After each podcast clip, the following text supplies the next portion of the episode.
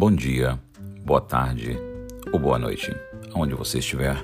Meu nome é Gleuto Serafim e o nosso devocional de hoje ele reflete sobre a importância de estarmos e sermos alegres em nossa vida.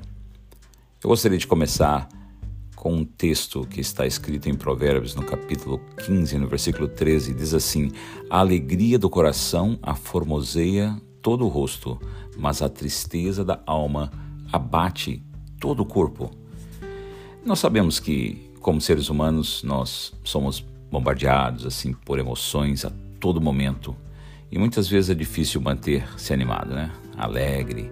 E o mais impressionante é que quando não estamos bem emocionalmente, o nosso corpo físico também adoece. Eu não sei como você está se sentindo hoje. E se você está se sentindo triste, eu quero que você se lembre que Deus ama você. E Ele nos permitiu acordar mais um dia. E esse talvez já seja, já seja um motivo grande para nós nos alegrarmos.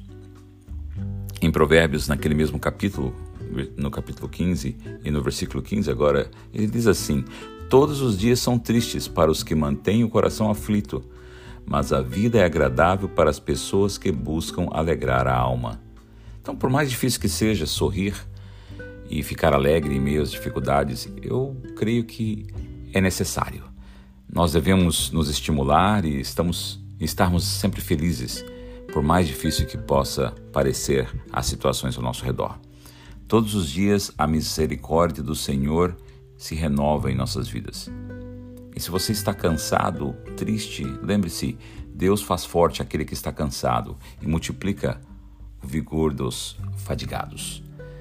Em Neemias, no capítulo 8, no versículo 10, diz assim: Não se entristeçam, porque a alegria do Senhor os fortalecerá. Assim que sorria, mesmo em meio à dificuldade. Deus conhece você, Ele conhece as suas necessidades. Confie nele, alegre-se nele, creia nele. E talvez faça como o salmista recomenda, né? Pela manhã nós cantarmos, sermos alegres, né?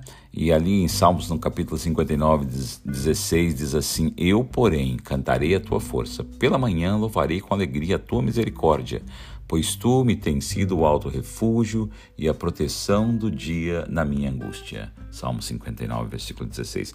Eu vou mais além. Uma pessoa que pratica gratidão constante é uma pessoa satisfeita. É uma pessoa com a capacidade de ver além de si e talvez das circunstâncias que nos rodeiam. Uma pessoa que compreende e vive essa certeza de que o eterno é mais importante do que o temporário e escolhe assim a esperança que tem no futuro, vive mais feliz.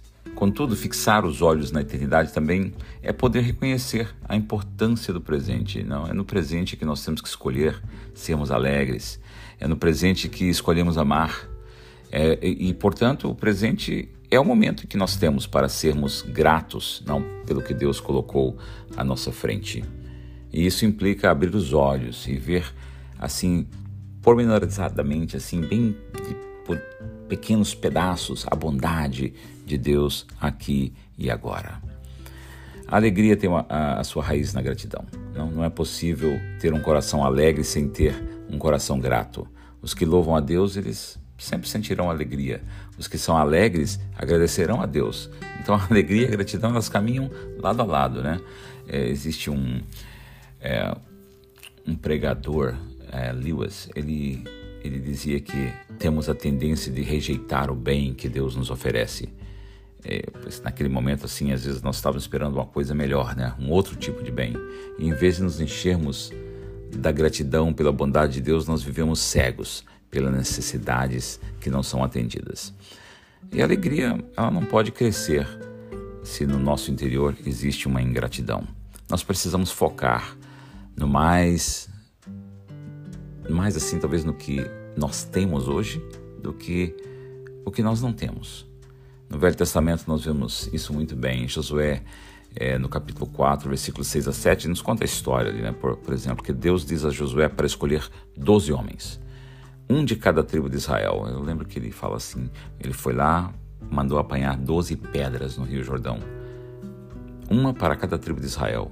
E ele disse para ele assim: para que isso seja por sinal entre vós, e quando os vossos filhos no futuro perguntarem, dizendo: Que vos significam essas pedras? Então lhes direi que as águas do Jordão foram cortadas diante da arca da aliança do Senhor. Em passando ela, foram as águas do Jordão cortadas, e essas pedras serão para sempre por memorial aos filhos de Israel. Por que eu estou referindo essa, essa passagem? Porque eu acho que memoriais são bastante importantes. Né? Durante gerações, as pessoas passaram por aquele altar ali construído com aquelas pedras por Josué. E Deus sabia que os israelitas, é, às vezes, não era assim um povo esquecido, né? E usou esse meio para lembrar que aquela geração acerca da sua bondade. E talvez nós precisamos construir memoriais, formas que nos ajudem a lembrar da bondade de Deus. Uma pedra, um símbolo, uma frase na parede, um bloco de notas. Essa lembrança poderá assim produzir no nosso coração um sentimento de gratidão. Então aqui vai uma dica, né? Então nós podemos louvar a Deus como fez Davi no Salmo 126, 3 com efeito, grandes coisas fez o Senhor por nós, por isso estamos alegres. Então, viver o momento nos ajuda a reconhecer assim que Deus pode ser encontrado naquele instante. Haja alegria ou tristeza. E é por isso que a Bíblia é, nos ensina muitas coisas. Nós podemos ler que nós devemos aproveitar toda e qualquer ocasião para fazer o bem, aproveitando assim o máximo o, o momento, né? podemos experimentar ali assim melhor alegria.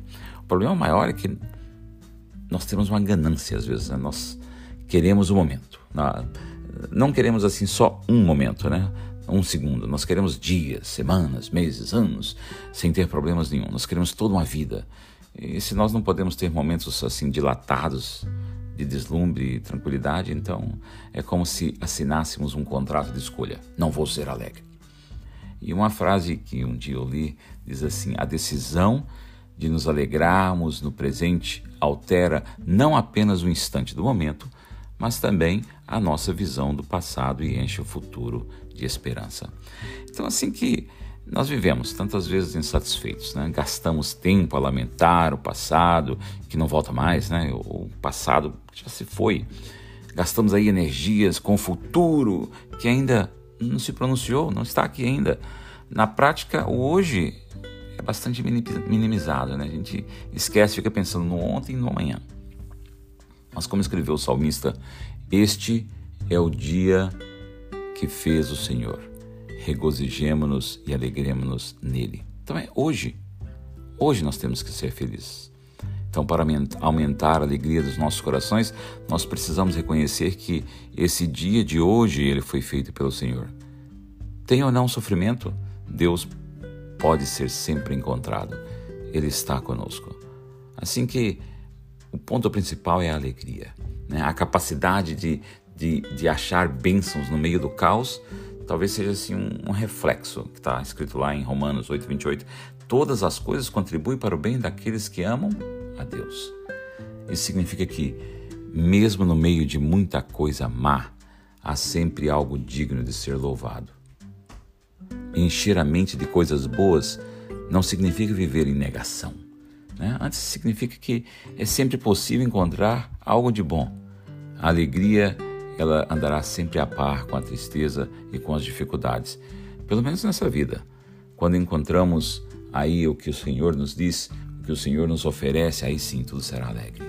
Até lá nós devemos procurar o que é certo, as bênçãos. E achando as bênçãos, mesmo no meio de um cenário triste, nós vamos encontrar alegria.